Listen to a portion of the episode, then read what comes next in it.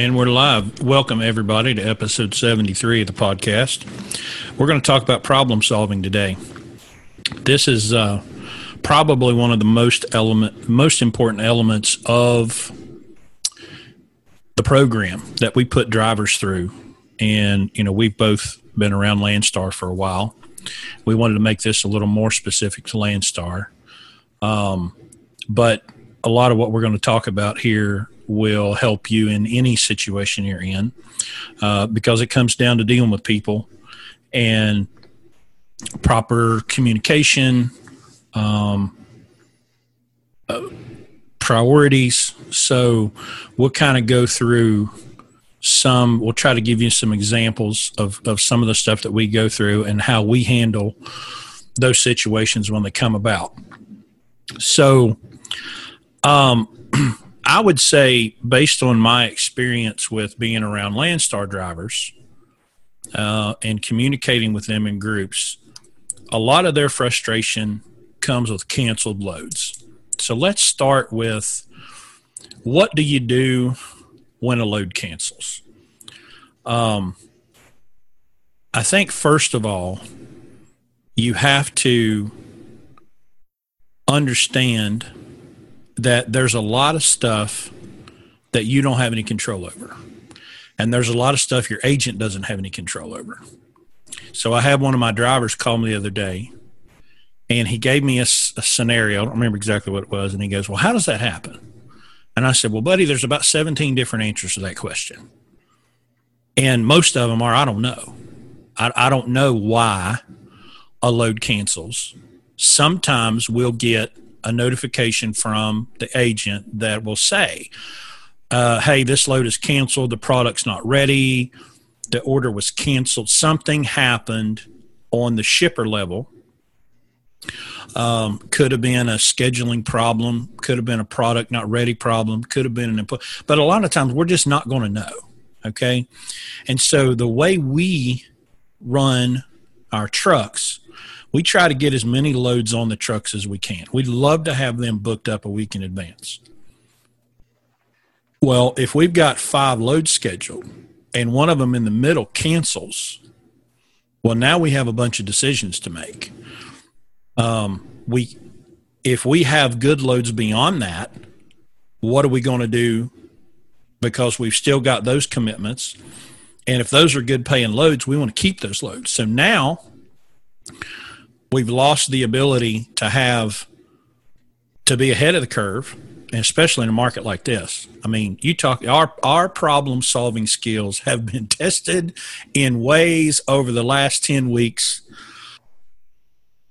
cause it's been just unknown after unknown after unknown and so, one of the main principles that I personally want to get across is first thing you have to do is you have to take this this adversarial approach that you have with agents and customers, and and get out of your not have the first thing in your mind be that somebody's screwing you over. Sometimes stuff happens out of your control, and how you respond to that is going to decide whether or not you have high blood pressure and a stroke before you turn 50. Mm-hmm. So let's just start with that. Larry, what is your, you know, when that email or that phone call comes that that load's canceled, what's the first thing you're thinking of? Well, you like you said, where is it in the in the whole grand scheme of things? Um, how much notice do we have? Um, you know, you my my first instinct is okay. Is this going to be just an effect today, or is this going to affect, you know, multiple days? Um, so, and but the first thing you got to get over is you got to get over feeling sorry for yourself, because you can spend all of your energy being mad at the agent or the customer or whatever the cause was for it to cancel, and you can expend a lot of your energy, you know, being angry or you can understand that if the shoe were on the other foot and you broke down with a load and you're calling the agent, he feels the exact same way. Things happen beyond our control, things happen beyond their control. Uh, just because a load cancels doesn't mean the shipper is screwing you, you know, or the or the or the particularly the agent is screwing you. So the first thing to do is is is get over the anger. I, it it makes me angry, but I can't dwell on that. I have to go ahead and and start working on the resolution, not you know not um, spending a lot of time and emotional, um, you know, um, time and, and, and effort on why did it happen, but how are we going to get out of it? And of course, you know, so we have to start thinking about all the options. What are the options? You know, and and the thing that uh, has the biggest effect on that is how much time do we have before this becomes a problem? You know, if we get a notice that a load cancels tomorrow, that's a whole lot different reaction on my part than if we're backed up to the dock and the load cancels. You know, that's those are two entirely different scenarios. Or the the best scenario is well we we book load several days out like you mentioned and let's say a book three, a load three days from now cancels you know so all three of those would, would take a different set of problem solving skills to resolve. But let's take the worst case scenario. Let's say that we're on the way and the agent calls and goes whoa the product's not ready. We're not we're not going to be able to to move today. So then you've got to immediately look at the schedule and see okay where where is this load taking us? How far away is it? And the first thing I do is go straight to the load board and put in an, the origin that we're at right now and where we need to be tomorrow whenever this load delivered and see if there's a way to fill it, you know. Um, at that point in time, I'm not really all that concerned about rate. I'm just trying to determine if there even is a load available because what are our options here? You know, we either have to we either have to replace this load at, at whatever cost and keep the rest of the tour intact or we have to cancel the whole tour and start from here, now looking for replacement loads at a certain rate. So that's the first decision that you have to make is that is this going to cancel the rest of my scheduled tour or can I fill in here and keep on going? So then I look down and see what the loads are that we've got coming up and how you know how good especially right now. Now the the, the tactic that we're taking today we probably would not have taken it exactly this way two months ago. And hopefully won't be doing it two months from now. But right now, as scarce as loads are, I hate to give up a load that we've booked out tomorrow or the next day because replacing that load is not, you know, the closer it is to the day you need the load, the more competition there is for the load because most people at Landstar don't do what we do and book out. So if right. we're looking for, if we deliver today and want to load for tomorrow, we have 9,000 other guys doing the exact same thing. Okay. If we work the way we do, we have, you know, when I'm booking a load for next week, I don't have a lot of competition for that load because most people aren't looking that far ahead, you know. So, um, so that's the first decision is that, you know, are we going to replace it? Um, and the worst case scenario is, and I, we've done this, you know, this is what's it going to cost to deadhead?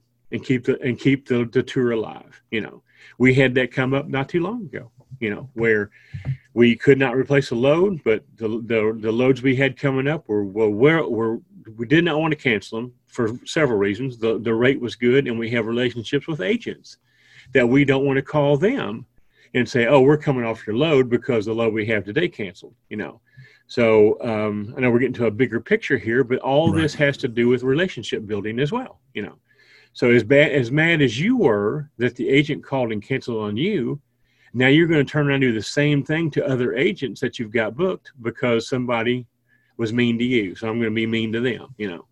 So we don't want to do that. So so we have three options, you know. We uh, we deadhead, we find a replacement load at whatever rate it is, or we cancel everything and start all over from here. So it's a decision you have to make. One of the things that I, you know, I, have been in the in the situation a, a few times, a handful of times where I've broke down, right? And so now I do not have an operating truck, and I have to call the agent and have to say, "Hey, I'm broke down." I mean, they can they can be mad if they want to, but it doesn't. Them being angry does not fix doesn't my truck. Change anything, right? Yeah. So, I think uh, uh your average BCO or, or just truck driver in general would say, well, listen, when I call you and I have a legitimate problem and I can't haul this load, you can't hold that against me. I've done everything I can to meet the commitment, but my truck quit. You know, well, the equivalent to that is the customer not having the product ready. Right. And the one of the biggest mistakes that I see people in the trucking business, and I've seen this from company drivers and I've seen it from lease operators and owner operators and independents and everybody, is that you want to kill the messenger. You want to go after the agent or the broker, but you're not considering the needs of the customer. The customer is the the customer and their customers are the only reason there was a load in the first place. So whether they did it maliciously, whether they screwed up somehow, whether they made a mistake, whether somebody called them and said, you know, well, we don't need this product anymore, or we don't need this product till next week. Well, their needs are what's matters. That's that's the only person in the whole chain that really matters. And so when you get that phone call or that email that your load is canceled, you have got to stop going from zero to 10 and 10 is somebody's being malicious, somebody found a better rate, somebody did this to screw me over. You've got to stop thinking that way because I would guess that probably nine times out of 10 or more, there's a legitimate reason that that load canceled. Um, so, and, and, and, and if it's a broker load, you even got, it's even more out of our control you know, if it's a direct customer, that's one thing. If it's a broker load, we really sometimes don't even know why they cancel. I mean, there could be some shenanigans going on there. They could have found a cheaper truck. It doesn't really matter. The bottom line is you're not going to pull the load. So how are you going to get over it? That's that's what we're talking about here. All the reasons right. don't matter. It, it doesn't right. really matter to you why the load cancels. What matters to you is how are you going to react to it? How are you going to respond to it? And this is this is problem solving one on one. To take loads out of it, something bad happens to you, how do you react? Do you pout? You know, do you get angry and want to you know want to burn somebody's house down, or do you do you know what you need to do to to to recover from this and do the best for you? And and that's the same thing here. You, you got to get over the emotion part of it. It doesn't really matter why why it happened or why who did it or that doesn't matter. It doesn't change anything what happens now is are you going to sit there and lose a day pouting over it you know i'm not going to move because this load paid three dollars a mile i can't find anything except pay dollar fifty a mile or are you going to recover from it you know and be smart not you know angry? And and that's i guess the lesson we're trying to teach here is that you know the, the, your recovery is all on you. It's your effort you know and and your recovery will be a lot more successful if you go at this with the right attitude you know. You can fix everything with attitude and uh, yeah. uh, and you can control attitude. You know that's the one thing that you can control is you can forget about why and go okay here's what we got to do and and you and I do it you know we we get you know we're with a fleet we're a phone call away from this process 24 hours a day you know you know, people, my friends, they don't understand my business. You know, they don't, they, they, well, you're home all the time. Well, yeah, I'm home all the time, but it's Monday and I could get a call. It's a holiday right now. I could get a call tomorrow in, a, in the next 10 minutes would change everything. And those problem solving skills you're talking about have to immediately go into play. Even though I'm at a cookout or whatever it is, you know, I've got to stop, you know, I could be, I could be sitting there winding down and one of my drivers give me a call, I'm dead in the water. and and everything changes. You got to drop what you're doing, and and you got and that's that's the thing that I have to do as a fleet owner now. As a as a one truck one one driver situation, it's not quite that you know that um, yeah fragile, but uh, but the point is the the the the the the resolution is the same. You know, how do you go about resolving it? You know, and I can tell you right now, the quicker you get over the anger of it, the better your resolution process will be. You know, now that's easy said, and and and and not always easy to do because we all have emotions. You know, we, you know, we. I mean, you hear you've got the perfect week going, okay, and then and then you know the your first load cancels. Now you know, uh, you know, my perfect week now has gone to you know gone to hell. You know but look that's that's part of being in business you know we we teach all of our drivers here that come over you know we don't we don't hire drivers to come here and have a driving job we hire drivers to come here and learn how to become businessmen and that's the there's two things I talk about at orientation, and one of them is changing your identity from an employee to employee to a, a self-employed person, and developing the problem-solving skills so that you can react to these things that are going to happen and turn a negative into a positive. You know, those are the two primary things we talk about from day one. And uh, and so it and we, the reason we talk about it is because it's not easy to do. And a lot of people don't naturally have those abilities. You know those can be learned uh, skill sets. And but we've identified early on that that's the that is the key to success here you know. Not here but in in at landstar certainly and in trucking in general is the ability to conquer those two issues. And that's why we talk about them from day one so let's shift from a canceled load to a load with problems we've had um, um, I'll use two experiences we've had recently. Um, I I booked a load. Uh, I have a dedicated run every week that runs Tuesday to Friday, and so I will get a load that I can do on Monday and Tuesday morning to fill in the gap. And um, the the one there's one load a week that I have to just find something to fill in that gap. Some, you know, there's occasions that I don't find anything. Um, but I found a load. It was a hundred and I don't know, 100, I think 130 mile deadhead. I got over there for my appointment. And eight hours later, I'm still sitting in a dock waiting to get loaded. Now I've got to still deliver this load if I ever get loaded, and I've got to make it to my dedicated direct Landstar customer load. And so we started talking about it, and I tried checking in with shipping, and this was this was what about two weeks into the pandemic, mm-hmm. yeah. and um, I, I could not get any information that gave me any confidence whatsoever that I was going to get loaded ever so I called the agent and I said, It's 10 o'clock at night. Here's the situation. I've been here eight hours. Um, this ain't working. And they, they proposed, they said, Well, if you want to leave, let me know.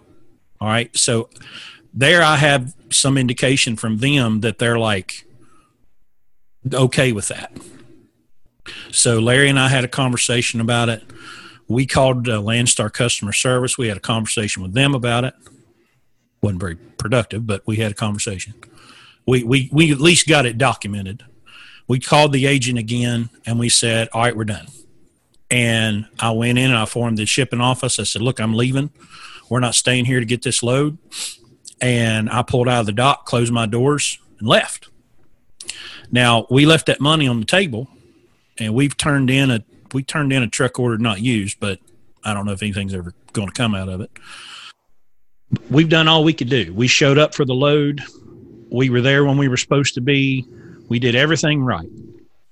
But this shipper, it was some kind of food place. Uh, the whole place was just uh, uh from the minute I, I pulled through the gate, I just knew I was walking into a disaster area.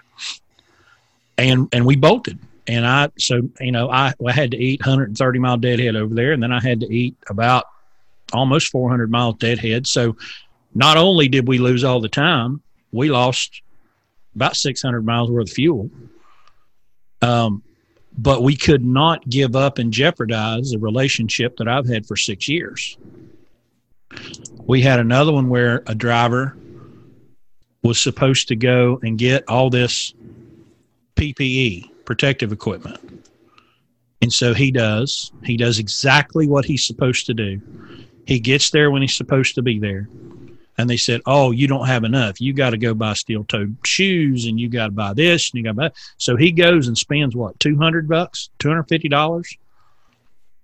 Goes back to the shipper, does everything he's supposed to do. And then they said, Oh, well, um, we don't load till after, we don't load after two o'clock. You got to come back tomorrow. And we said, all right, no, we're done here. And we called the agent and we left. I called the agent several things.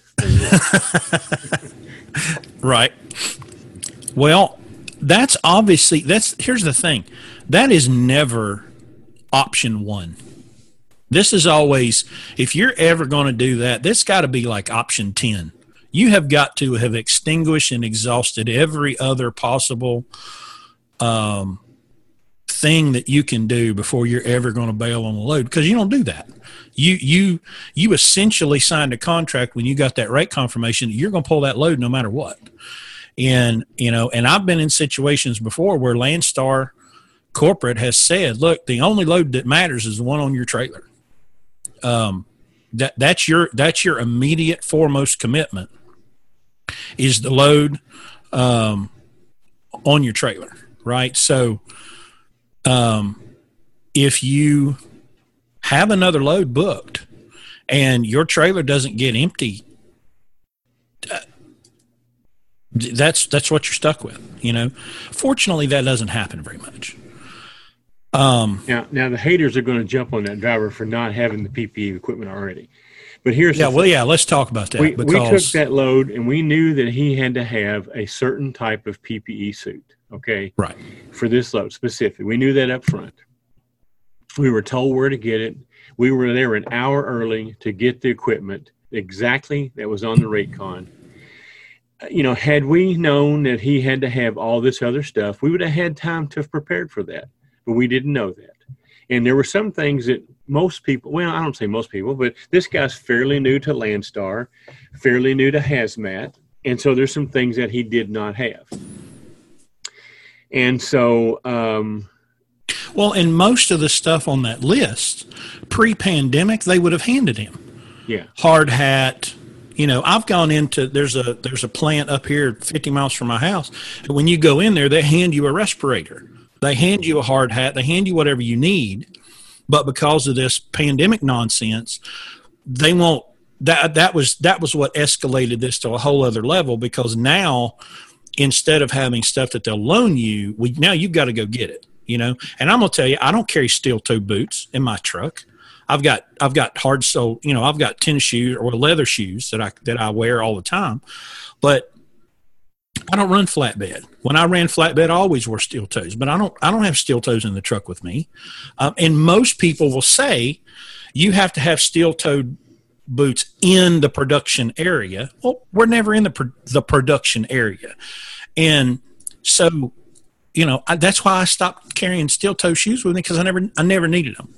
So in this case, the the rate confirmation came with you need to have this and this and this and this. No, it came with one thing. You have oh, that's right. You're right. Suit.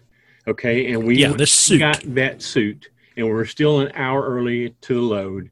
And when he gets there, the security guard goes, "No, no, no, no, no. Here's all the things you have to have: hard hat, respirator, steel-toed shoes, and various other things." So, fine. He calls me. I said, "Well, look, go get it. I mean, so we turn around and go right back to the place down the road to get all that stuff. Okay. We get everything. We get back, and there's a certain type of respirator that they don't sell there that we had to go get somewhere else. Okay. So we get all that. And now when we get there, it's after 1.30 and they quit loading at 1.30. So now we, after not knowing that we had to have all this stuff and spending two and a half hours getting it up, now we can't get loaded. Again, it's not that having this stuff was the problem. Not knowing that we were going to have to have it was the problem, and not having time to prepare for that because we did exactly what the rate con said to do. Exactly. So that's when we made the decision. Well, wait a minute. You know, we we we can't sit here and load this load tomorrow because we've got the rest of this guy's tour already planned out. So that's when I told the agent, I said, look, here's the problem. You didn't tell us about this stuff. We didn't have the stuff. By the time we got the stuff, we can't get loaded. Guess what? We're not pulling the load. I called Landstar Corporate. I talked to them about it. They were they understood. Matter of fact, they called the agent. The, this was a sub agent I was dealing with. They called the primary agent and got his, you know, he got on board with this as well. So no problem, we'll take you off the load. So, you know, um, it was resolved, but we wasted a, a lot of time. We wasted, uh, we, you know, we lost that load and we ended up having a deadhead up to our second load.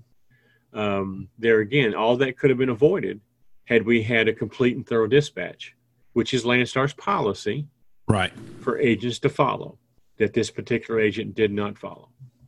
So we can get mad and pout about it, or we can just move on, which we did. We moved on. Driver ended up still having a great week. We lost one day. We made up for it with all the other loads that we already had booked on the truck. That were great loads. So, but there again, we had to make, we had to be decisive. We had to decide what we were going to do. We had to do it in a way that was uh, professional, and also had to, um, you know, make sure that we uh, covered all our bases and and communicate with everybody so that everybody was on the same page. And when it was all said and done, it was fine. They understood. They said, we don't, you know, I, I guess they may not have known at the time, although the, the agent did send me an email after the fact with all these requirements on it, you know, that we didn't get prior to the fact. So Yeah. anyway, That again, I want to I want to say that you know th- this is not option one. You know th- th- that we we have a protocol of a lot of communication, and we've had to we've modified our operation over the last year. That like for example, we now have individual email accounts for all the trucks, and that way, that just makes it so much easier to know who's talking to who.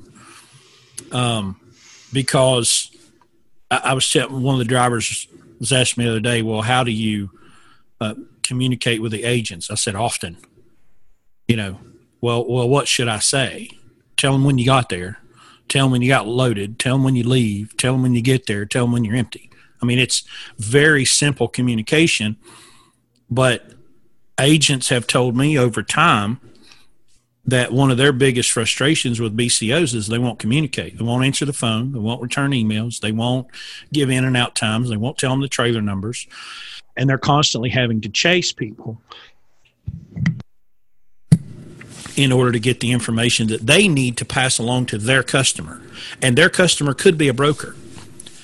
We have got to stop this um, prejudice against third party loads that somehow they don't count. They pay the same as direct customer loads. You know, they they they they pay you to haul those loads. And so you deserve them the basic respect to the agent and to the broker and to the customer that you do if there's no broker, it's just an agent and a customer. Um, but we've got too many people that they want to look down their nose at a third party load because it's not direct to a Landstar agent and then, you know, try to treat them differently. Well, guys, that's how we've ended up in a situation where we'll call to get a load and we'll get a response back that says they won't load a Landstar truck. There's a reason for that. And with 1,400 agents and 10,000 BCOs, I can guarantee you it, it's not 100% the agent's fault that there are brokers that won't load Landstar trucks. Right. You know? Sure. Um, so breakdowns. Let's talk about breakdowns because with five trucks, you know, we, we have more opportunities for there to be a breakdown. this one I think could be broken into a couple of different um, categories. One, preventing the breakdown in the first place, which is instead of running from your 120, you need to embrace your 120. Do not start looking around and throwing darts at a map when it's 120 time. Where do I get my 120 done? You need to have somebody that you have created a relationship with over time to do that 120 every single time. It's every four months. So you need to have somebody that you can go to every four months that's familiar with you and familiar with your truck that will get under there and give you good information that will help you maintain your truck because you need to have them help you find the stuff not that's going to fail your 120 today that's going to fail your next or the one after or the one after. Um, fortunately we have one of those and every every time. I mean uh, i had uh, what was it? I had one of the drivers come through um, for something little tiny you know and of course he crawls under there and every time he crawls in hey hey you gotta look this oh gotta look that oh what this here loose and you know your truck's maintenance is an everyday process you need to be looking at it every day. But you're not a mechanic. You're not going to see things that they're going to see. And so it makes a lot of sense to have a relationship with someone that is a Landstar inspector.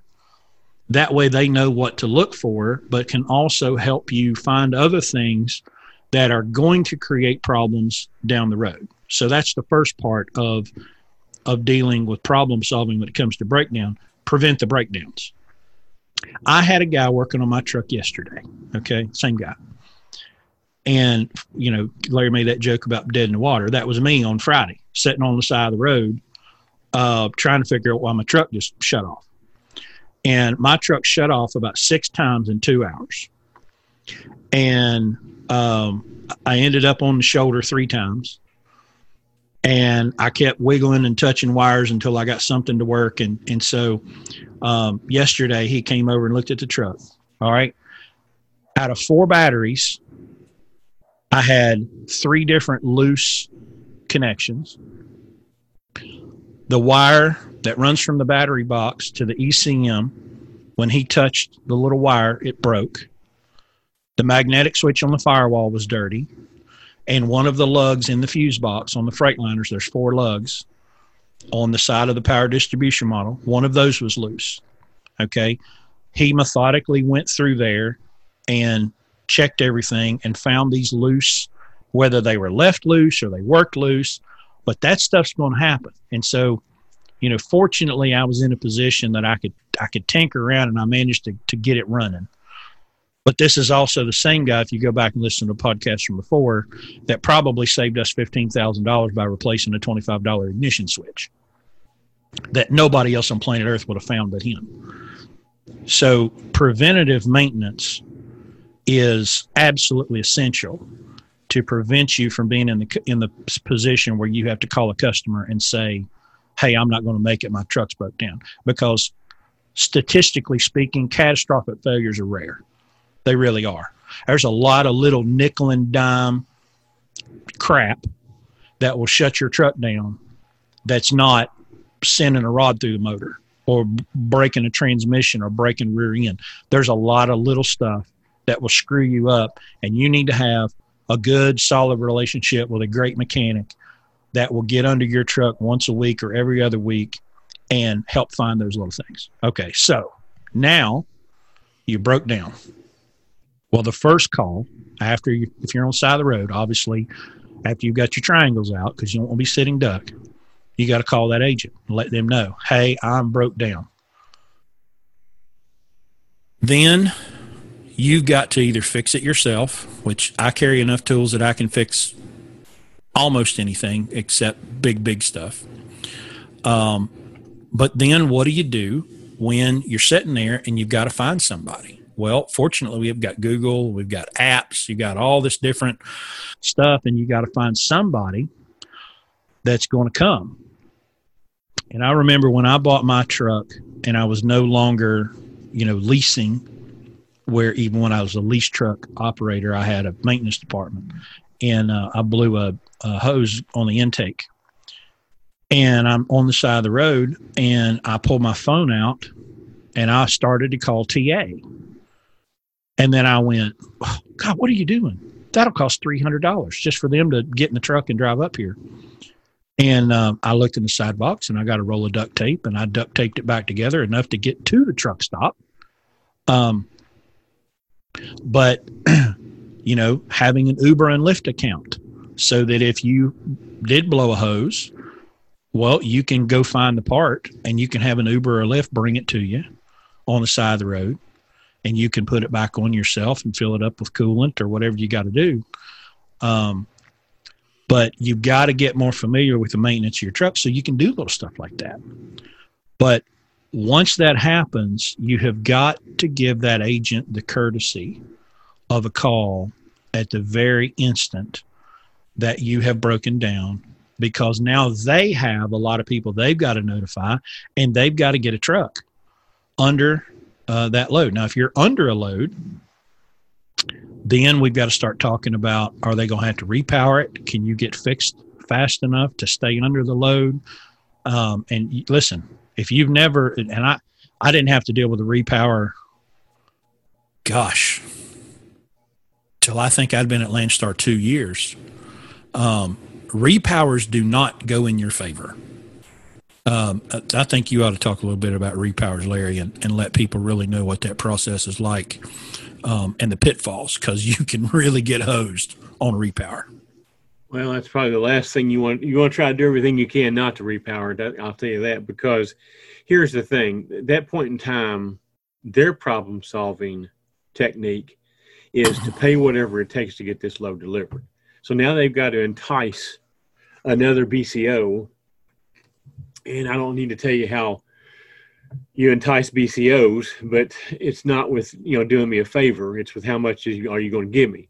So it becomes a bidding contest, basically. What you know, it becomes what's called an SOS load, and uh, they'll post it on the board, and they'll just keep raising the price until somebody takes it. And that um, that price is paid by what the the load paid to begin with and most of the time, or or at least a good part of the time, that exceeds what um, you would have made on the load. So in, so you end up doing your part for free is what it boils down to. If you give the load up, and you're you're unless you're in a really really unusual situation where you're only a few miles from delivery and somebody happens to be living there and is you know wants to help help out a guy you're going to end up um, doing whatever you did on the load for free you know and uh, because they'll pay whatever they have to pay to get the load covered, you know, and um, and then does the BCO have to pay the does the BCO have to pay the difference, or does Landstar do that? No, no, it, it won't cost the BCO, but but it, it costs the BCO in the fact that it, let's just say the load paid a thousand dollars, okay, and you get halfway through the load and you break down, and and so now they have to repower.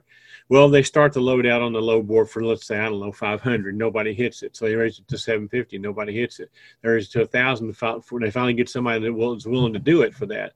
Well, the the customer's just paying a thousand. Okay, so now um, BCO who broke down is at zero, and repower BCO is at full price. And sometimes even Landstar will have to will kick in money to get it covered if that's what it requires. Now that's on a one, you know, one one-on-one basis or, or a uh, what's the what's the phrase? Um, case by case? Case by case basis you know. But i have seen where um, the corporate will will put will put especially if it's like an automotive load or a, a big national account or whatever they'll actually kick in money and uh, to again to get the load moved. But the but the point I'm trying to make is that if you repower a load, you're you're not going to make any money. You've you've lost everything that you've done on that load at that point in time. To the point where we actually have repowered our own loads. You know, you don't have to give the load up. You can you can get it repowered yourself if you can do that. And we have done that more than once where we'll call people that we know and just say, hey, you know, finish this off for us, help us out here, and then we pay them directly. And you know, and, and Landstar doesn't care as long as the load gets delivered. The agent usually doesn't care as long as the load gets delivered. So we yeah. just paid the other BCO with a com check, you know, and it, it didn't. It, they weren't in the in the settlement flow at all. You know, we just paid them out outright.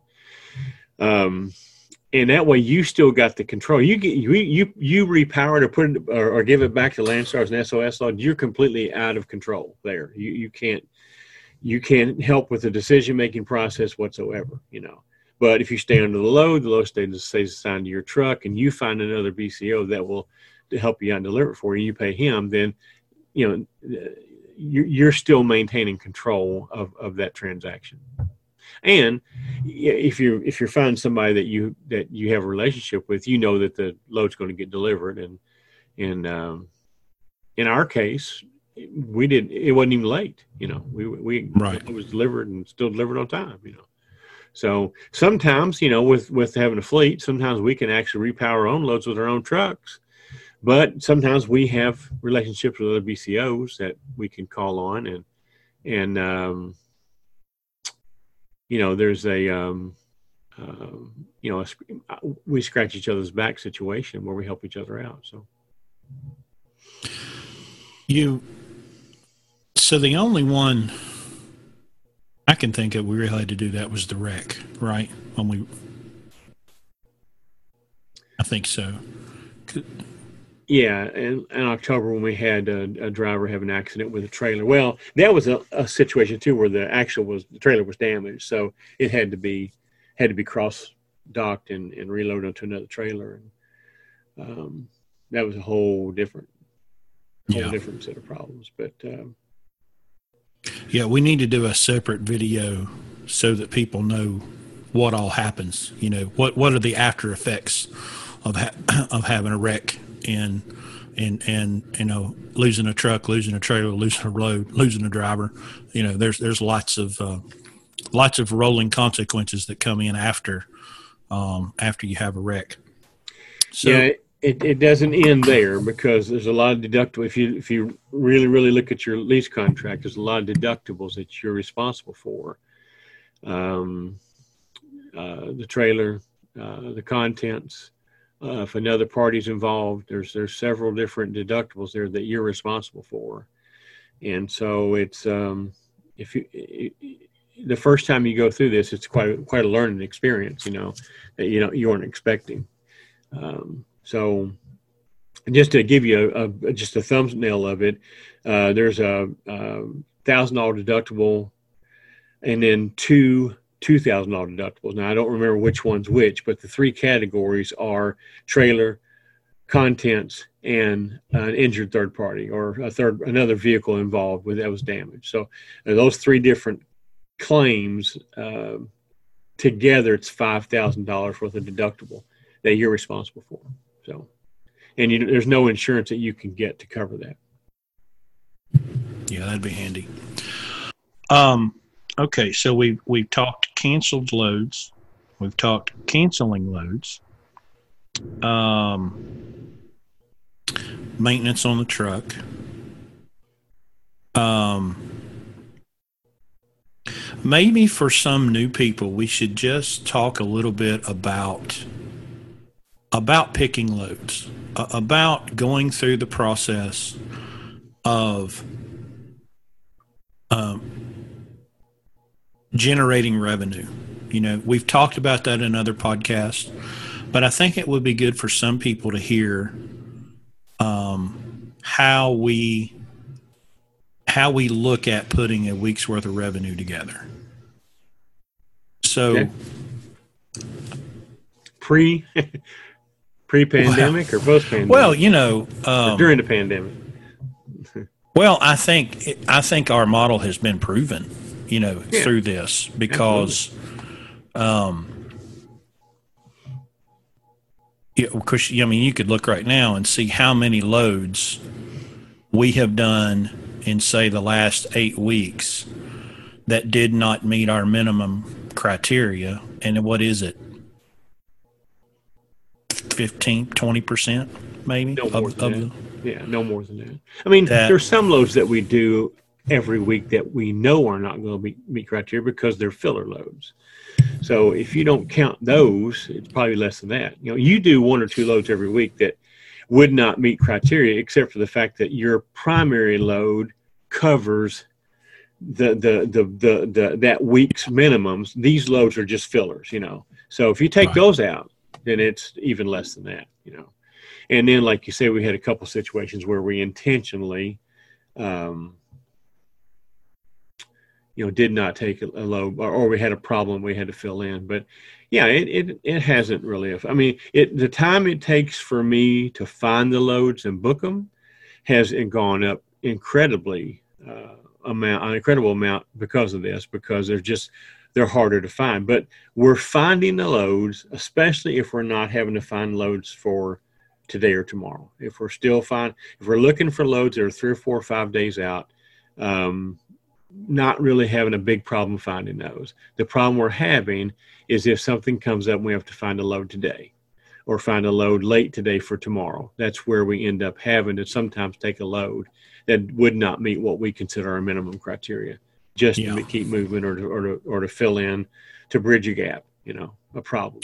Resol- So resolution. our our minimum criteria is we start about two dollars a mile and twelve hundred fifty dollars a day.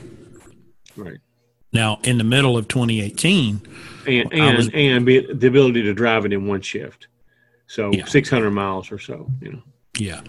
And so, you know, in 2018, I, I was dispatching myself. I set my minimum at $3 and $1,500 a day. And now, to com- contrast that, we're setting it at $1,000 and about a buck 70, you know, buck 60, Right, just, right. just to make sure that we're getting anything and everything that will be covered. But the median of that is 1250 a day, $2 a mile, be able to pick it up today, be rid of it tomorrow, get another load. And so each truck should do five loads a week at $1,200 a day, $2 a mile. If we do that, the driver gets paid, we get paid, everybody's happy. That's our that's our happy spot. Anything above that is gravy. Right. And you know, I, I stumbled upon that myself the last quarter that I owned my truck and um, had the best quarter that I ever had the whole time I owned my truck by by searching for loads that day, which meant if a load took two days, it had to pay twenty five hundred, and if it took th- three days, it had to pay thirty seven fifty. Um, so you know, we'll occasionally find some two day transits uh, that will get in the twenty one to twenty two hundred dollar range, but you're talking about eight hundred miles, nine hundred miles to do that, and so it's a good paying load, and it stretches over that time. But um, what was our big truck last week? Seventy. 300 7500 i think Uh, it wasn't 75. It was uh, i think it was 73 or 70, 73, I believe. Yeah. you know so that's one guy in the in the current market conditions in may of 2020 that booked himself a $7300 week gross revenue Um, No, I was wrong. 750880. okay i mean you know i, I guarantee you there's somebody's going to see this right now and and and we'll say well that's not possible Well, it was because he did it you know 7500 bucks um, in seven days um, that includes the holiday weekend right It, it delivers Tuesday morning, yes, but he's been home since Saturday. Right. So yeah, home for a long weekend and and seventy five hundred bucks, you know, and that at that without the pandemic pay, he's still looking at making seventeen, eighteen hundred dollars plus the pandemic pay. 1770 plus the pandemic and five he did five loads is 250 so it'll be $2000 over $2000 Yeah. That's a company driver on a W two that doesn't own the truck in May of twenty twenty in a pandemic making two thousand dollars. Um, You know, I, and I guarantee you there are some BCOs right now that are running that aren't making two thousand dollars a week, and we got a And- company driver that just and did he's been with us since october of last year so he's been here less than six months Yeah. and started dispatching himself in January. January. Yeah. Um, and, and he's our he's our he's our rock star. You know, he the customers and agents love him. Uh, he communicates well. He asks all the right questions. He he's just an absolute model of of what it takes to be successful here. And when he becomes a BCO, y'all get y'all better get ready because he's going to be taking just wheelbarrowfuls of cash to the bank. Well, and the best thing about him is his his attitude. He has a great attitude, and that's what allows this to happen right here. That's why he's a great learner. He listens. He's um, you know, he, he's an excellent communicator, and he's very respectful. You know, and and so and a lot of this stuff now he's developed his own relationships with his own agents. You know, some of these loads are are, are relationships he's developed. You know, so um, because some of these loads weren't even on the board. So. Yeah, and that's that's half that's that's more than half the battle here at Landstar is building those relationships so that the agent calls you um, or you know you're going to be in an area you know that that that customer has freight you know and we're looking out a week or so in advance. So we can call an agent hey do you have one of those out of there? Oh yeah i do. All right well put me on. It you know and so you know now i can if i if i know i've got a driver going a certain place i oh well call call abc over there and see if they have you know a load out of that shipper. And um and man we've we've booked some some fantastic loads over the last 10 weeks just because we knew who had freight. And then when you get in a situation like this, where you know who has direct customer freight that's contract, by the way, and not affected by the market, um, you can start um, dispatching and routing yourself in around those customers. Um, and you know, you've seen a few of the superstars show up in the Facebook groups of of talking about you know what they were able to book. And and I guarantee you there's been guys that probably have had a 2018 experience during this pandemic you know because they knew who to call and who had freight. And they're out here making just killer money. Um, and, and, and by the way, all of our trucks are dry van or company vans, so we don't have any flatbed stuff. All this is dry van rate stuff. So yeah. Um, I know there's something else. Um, oh, detention. This is well, this is one that gets everybody fired up. why don't you Why don't you offer your best practices for detention? Because some of our drivers need to hear this. Well, you know, I, I just I want drivers to understand that detention is not something that's guaranteed. You know, we we can't we, we can't we won't know if we're really going to get it until we get it. But here's the thing if we don't try, we're never going to get it. And my experience with Landstar is that about half the time, if we document it and do the go through the procedures properly, and especially if we're dealing with an agent that we have got a relationship with, which you know we have a lot of those, and they go to bat for us, that we can get it probably more than fifty percent of the time. So eh, because of that, you know, I try to get our guys to understand that look, if you if you if you're if you're there two hours and they haven't touched your trailer yet, you know you're going to be there long enough that we could probably apply for detention. So start the process then and there. Notify the agent, document your times, you know, get everything that the agent wants to go to bat for you and get the process started. Okay.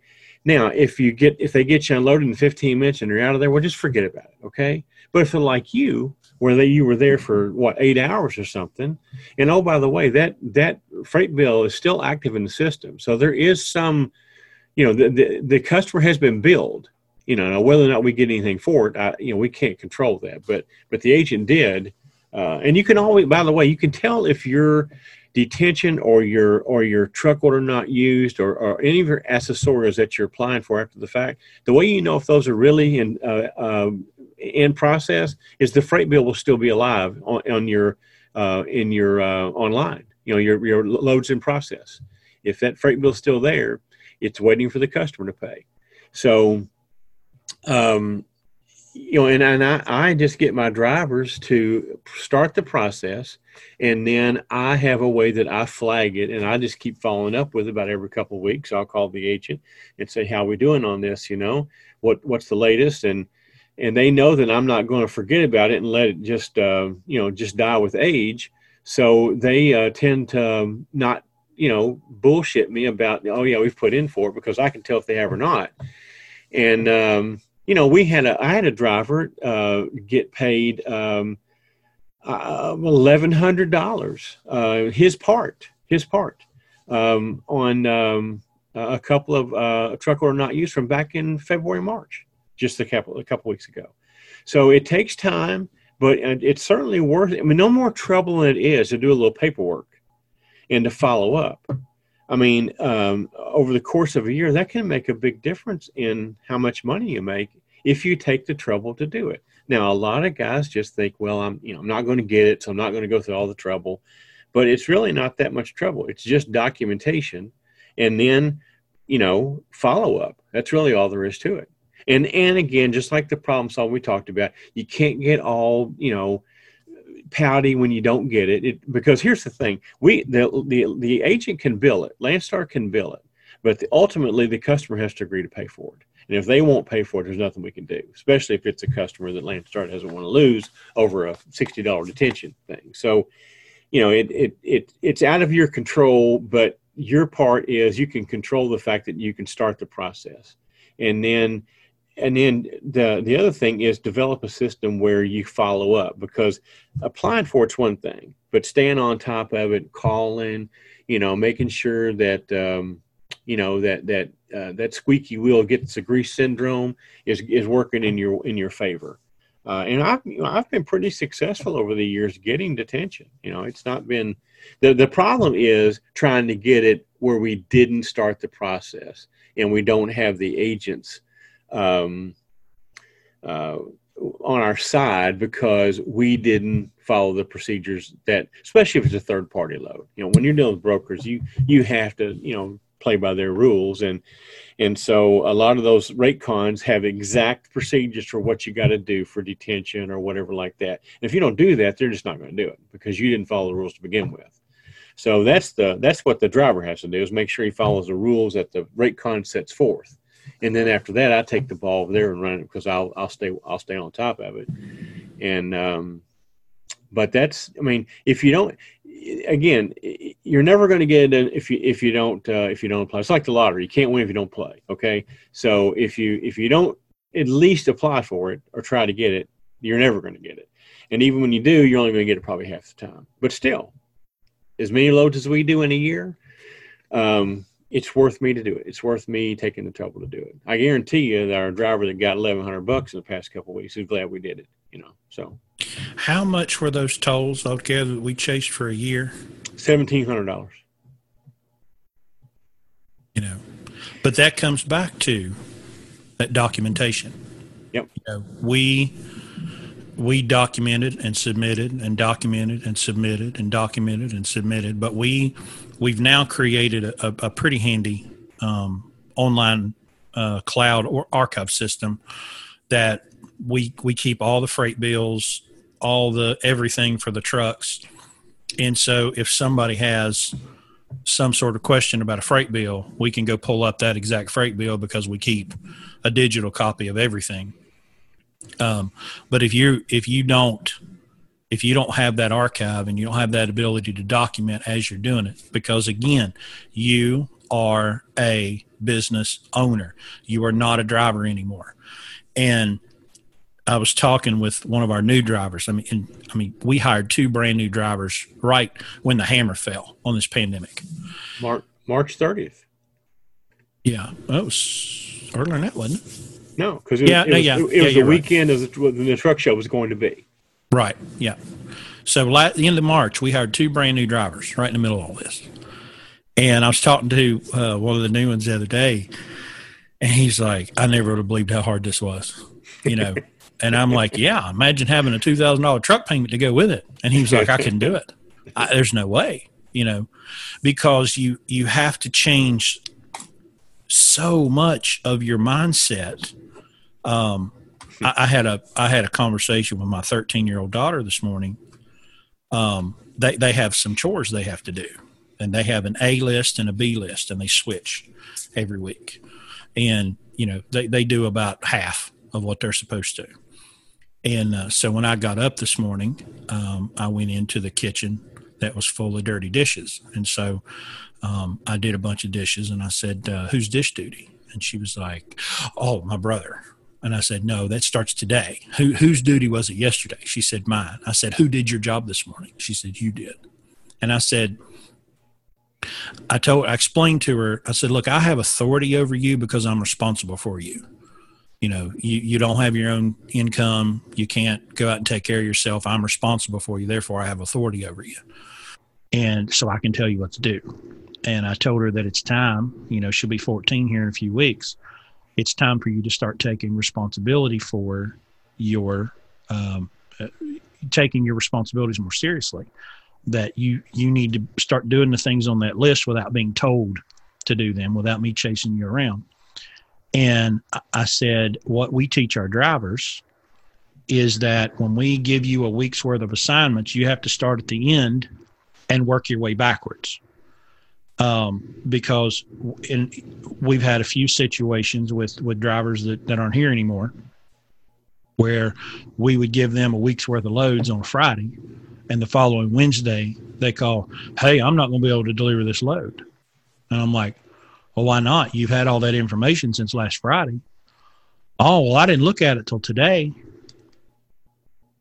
I think we found the problem, you know, um, because if you can't see me on the end of your nose or the end of the, uh, the hood of your truck, and you don't you don't calculate for today what's going to happen Thursday or Friday or the middle of next week, then you're going to get to one of those days and realize that something you did yesterday is going to come up and bite you in the ass two days from now. And so, proper planning um, that that has to be. Uh, um, uh, I think one of the drivers asked me one day. He said, "Well, when when do I need to look at this stuff?" And I said, "Every minute of every day." You know, you have to constantly be thinking about where you are and where you're going and where's the next load and when do you have to be there and when you have to deliver that one because everything you do every minute of the day, something can upset that that's going to come back and, and affect you three or four days from now.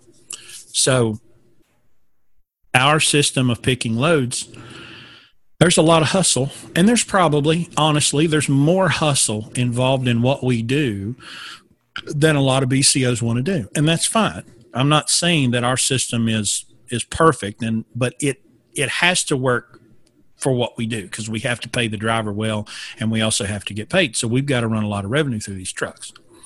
Um, but an you know a regular average BCO could do things like we do them and just make a pile of money. You know, there, there's no reason whatsoever that a, a, BCO, especially one with a paid for truck, can't make 150, 160 thousand dollars a year net profit um, after saving for maintenance and paying their taxes and stuff. Um, uh, but it involves a lot of hustle. Um, so detention, um, tolls, truck order not used. Um, hit hit truck order not used a little more specifically, just because a lot of people don't really know what to do with a truck order not used. Well, I mean, assuming that you know what it is, I mean, what once you start moving towards a load, if it cancels after you have made some effort to get there. You, uh, you you've spent time, spent money, moved the truck, and and and, you find out after you've already started that process of going to that load. If it cancels that point in time, you're somewhat entitled to what's called a truck order not used (T O N And so, if an agent calls you and cancels a load while you're still on your current load, then no, you're not eligible for that. But if you've delivered and you're on your way, or especially if you've gotten to the shipper and the product's not ready, something like that. Uh, but even prior to that, even if you're empty and you've started your day, you know, you're three hours into your day and you find out, well, this load's not going to go, then, um, you know, we have a, or Landstar has a um, system for that where they will, again, the through the agent, will bill the uh, customer for a truck order not used. Now, there's not there's no set dollar for that. I've seen 150, I've seen 250. There's you know, and it, it it's going to be uh, not necessarily a standard rate. Uh, a lot of it depends on how much trouble you've gone through, you know, how much time you spent.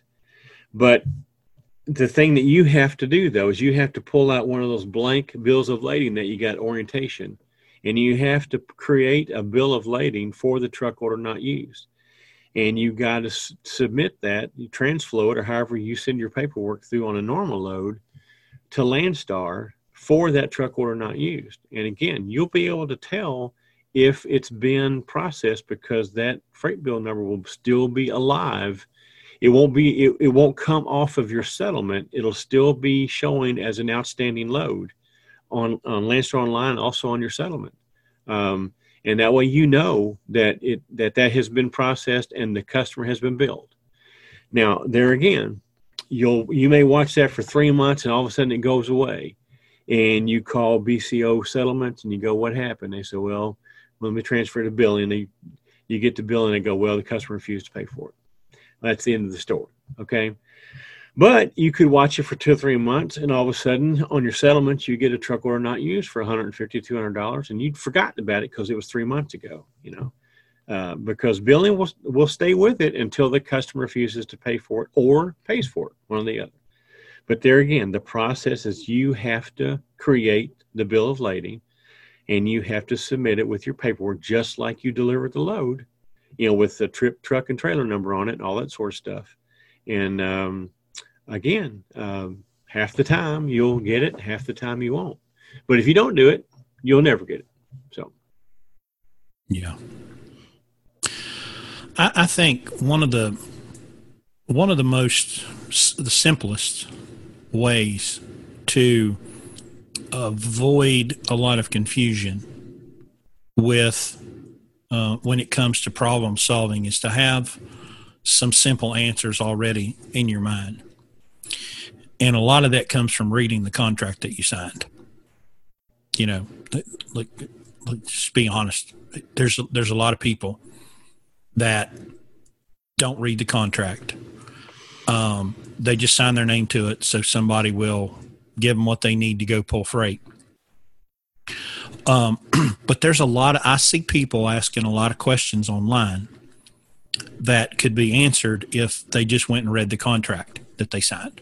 Or they're surprised. And, they're surprised because something turned out a way that they aren't in agreement with. And then they're surprised to find out that that's exactly what the contract said it was going to happen. But they didn't bother to read the contract or they didn't yeah. understand it or they didn't, you know. Um, but that lease is I don't know, 20 pages, 25 pages, double sided. So, I mean, I, you know, look, people, people buy $150,000 trucks and don't read the contract, you know. So, I mean, that's not anything that surprises you, but, but all the answers are there, you know. Um, you, you can, this stuff about the, uh, the uh, deductibles I was talking about earlier, that's it. That's in the lease contract. You know, it, it's all spelled out there exactly what happens what you're responsible for if you damage freight or damage a trailer or whatever. It's all there, you know. Um, that's that's the authority that all this comes from. It's not somebody sitting at a desk and going, "Well, I think I'm going to charge this BCO this today," you know, or whatever. That's that's you know, this is where the rules come from, and this is where the rules are are um, you know this is where the rules are are are published and uh, it's just up to you to read them. Or you can do like most people and just ask on Facebook. And then instead of getting the rules, you get 98 opinions about what the rules are. Then you still don't know the answer, but you've got everybody's opinion as to what it is. You know. Yeah, you might as well just walk up to the liars counter at the truck stop. Um, what do y'all and, think about this? You know, and if there's 98 people there, you'll get 99 answers as to what the right thing supposed it should be. You know? Yeah, and probably none of them are correct. And none, yeah, most of them are. Yeah. So. Um, can you think of anything else? No, I know I am forgetting. I think we've probably t- covered it pretty well. I mean, problem solving is such a broad thing. We've been, yeah. we've tried to show specific things that occurrences that happen at Landstar on a fairly regular basis, and uh, the the approach to doing it. But you know, any situation that you would qualify as, as a problem you know the, the the the skills to resolve that problem are pretty pretty generic or pretty universal. Um, it's just take the emotion out of it take the hurt out of it you know do what you can to minimize the impact that it's going to have on you you know especially in a business situation because i mean when we're talking business we're talking money i mean that's that's what business is so the whole point of, of problem solving in a business situation is minimize the impact it has on you financially. So that, and that's really what we're trying to do. And but until it's it's like having a wound until you wipe the blood away and just deal with the gash, then you don't really know what you've got. And if you're dealing with in a, in a, in a problem solving situation and you let the emotions get involved, you haven't got the blood moved away yet. You know, you haven't seen the, how how bad the cut is because you're still pouting over the fact that you know this happened to you. You know, um, so um, but remember, all we're trying to do here is get you to understand the impact it has on you financially. And the way you recover from it will be whether you minimize that or let it affect continually affect the rest of what you do uh, in that week or whatever, you know. Um, so, but being decisive and and again, decision making is having all of the options in front of you, you know and then look, look using drawing on your experience drawing on your knowledge base and understanding which one of these options is going to work best in this situation. So that's the process. Now there's no you know two people could could do it two different ways. Um, looking back at it here here's the real lesson from this and that is after you've made those decisions and you've resolved the problem now look back and go, okay, would I do it the same way the next time? Or do, am I learning from this that I'll take with me to the next problem that I have to have to solve? You know, so everybody makes mistakes, and everybody in my when you work for me, mistakes are are it's not expected, but they're understandable. It's making the same mistake over and over again that we don't tolerate. And learning is a process of making mistakes and learning from them.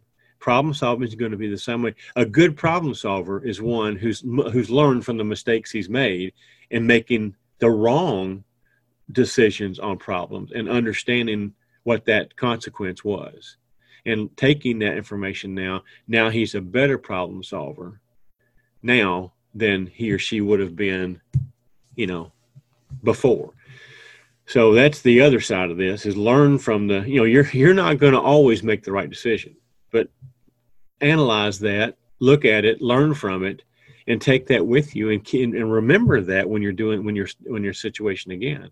Oh, wait a minute, that didn't work last time. Maybe maybe we shouldn't do it. We should do it a different way this time. So, um, but hopefully this is this will help you. You know, um, if you got any questions specifically, we have happy to answer them and and and uh, address them in the future.